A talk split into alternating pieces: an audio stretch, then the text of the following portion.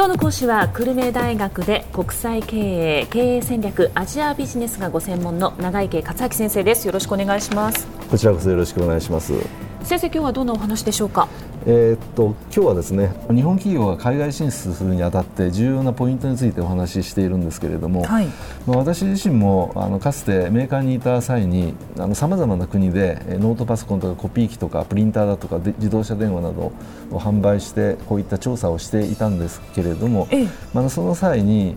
いろいろその気をつけなければならないことがありました。で中でもやはり一番多い多いケースでまた一番重要なポイントの一つがですねあの顧客セグメントとそれから販売チャンネルをいかに絞り込んでそれのあの最適な販売体制をいかに構築していくかというのがやはり共通的に非常に重要であったということがあります。そうなんですね、はい、今日はそういった2つそれに製品というものの3つに絞ってですねお話をしたいと思います、はい、でまず顧客セグメントの絞り込みということなんですけれども顧客セグメントの絞り込みというのはあの販売する相手は誰かということですね。個人向けか企業向けか企業向けでは中小企業向けなのか大企業政府向けなのかによって販売チャンネルがアメリカでもあのいろんなヨーロッパでも違ってくるわけです。で大企業とか政府のその政府向けのというセグメント最終顧客になってくると現地でのシェアとかブランド力とか製品サービスへの信頼感とかそういうのが非常に重要になってきます、ええ、そうしないと相手にされません。でいうようなことでこれをどういうふうにしてあの選んでそしてそこに資源を投入していくかというのが非常に重要になってきます。はいですねそれからもう一つはあのそこの顧客に届くためにはルートがあるわけですね。でそれが現地の販売ネットワークあるいは販売チャンネルあるいは販売網と言いますけれどもそれをどう構築していくかというのがもう一つの鍵になりますよね。大事ですねそうですねで販売チャンネルの構築をする場合にいくつかの選択肢として自社による直接販売体制を取るのかあるいはその現地のディーラーなどの間接販売体制を取るのかですね。販売代理店、はい、えー、を使って、えー、販売するのか。そういったものの選択が必要になってきます。でまず1番目に挙げた自社による直販体制の場合には自分の会社によって直接コントロールができるので大変やりやすいことはやりやすいですよね。そうですよね。なんだけれども、えー、アメリカ日本の20倍あります。中国だと日本の30倍の広さがありますから、はい、そういった広大な市場ではですねあの販売も構築に大変時間とあのお金がかかるわけです。何年もかかるわけですね、えー、でいうデメリットもあります。でそうこうしているうちに同業他社にその追い抜かれちゃうという可能性もありますね。あ販売もすでに確立した、えー、はい、ライバルが先行メーカーに、えー、やられますよね、えー、で一方そのディーラー販売というのは直接販売よりも時間はかからないけれどもまあ、全国をカバーする優位性のあるディーラーをいかに獲得するかというのが鍵になります。でアメリカなどではですねディーラーといっても A クラス B クラス C クラスとかあって A クラスのはま全国にネットを持っている強力なディーラーというのがあるあるわけですね。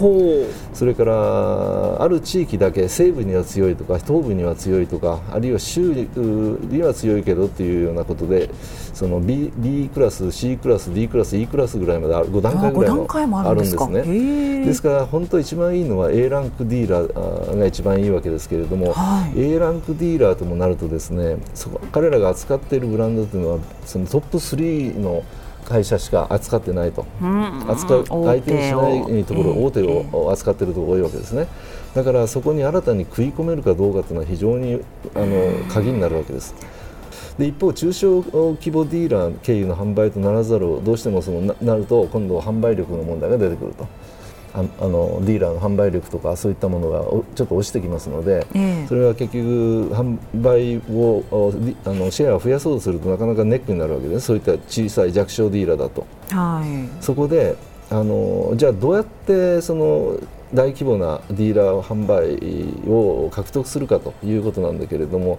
具体的なその販売目標とかコミットメントなど盛りだくさんにですね盛り込んだディーラーとののいろんなその技術提携だとか、あるいはその販売促進とか新製品の投入とか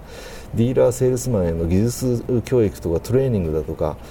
あるいは反則費の拡大とか広告費の増加といった側面支援策も大変重要になってきますね。うんうんでこうした販売ネットワークができていない企業はじゃあどうするかというと第3の手として相手先ブランドという販売という手がありますね。自分のブランドじゃなくて、ええ、どこそこ有名なあのところにその製品を供給して、相手先ブランドで現地で売ると。でそれによって製品をどんどんどんどん生産量を増え規模を増やしてコスト競争力を高めて、はい、それでそこで経験を積んで今度は自社ブランドを乗っけていくというやり方ですよね。そういう方法もあるわけです。それで、はい、じゃあそれをですね大衆顧客それから販売チャンネルが揃ったとしてもですね今度は強力な新製品というものをタイミングよく投入しないことには最終顧客のもつかめないしそれからディーラーの A クラスもつかめないということになりますので、えー、その3つがですね3点セットできちんと整理された形で、えー、売り込んでいくということがすごく大事になりますよね。難しいですよね、はい、タイミングは。はい。でまあ、私があの過去にアメリカとかヨーロッパを中心にしてあのそういったあのプロあのプロダクトマーケットストラテジーを立案したときに一番多かったのはですねやはり製品開発というのはまあ当然のことなんですけれどもディーラー網をどういうふうに見直して強い強力なディーラー網にを構築していくかということとそれからディーラーとのいろんなそのやお約束をやると dealer agreement というんですけれども、はい、それと quota ですねそれをきちんとした形であの設定していく目標を設定していくということとそれから政府あるいは現地の現地国政府とか大企業向けのセールスプログラムをいかに明確に作成するか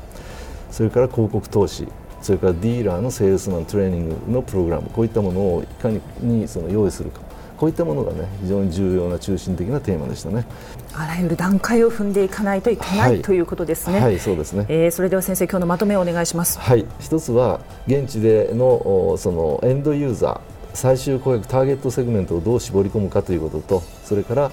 えー、販売チャンネルをどういうふうに構築していくのかということですね。それから強力な新製品の開発と投入をいかに早くタイミングよく行うかと。この3つがですねあの特にシェアアップ現地での販売に関しての成功の鍵だということが言えます。はい。えー、今日の講師は久留米大学で国際経営経営戦略アジアビジネスがご専門の長池克明先生でした。ありがとうございました。どうもありがとうございました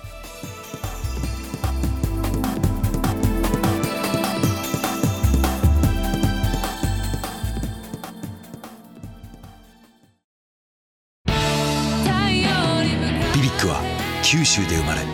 九州の人たちに光を届けています。九州のお客様が光り輝くように。それが QTnetの変わらない思いです。キラキラつながる QTnet。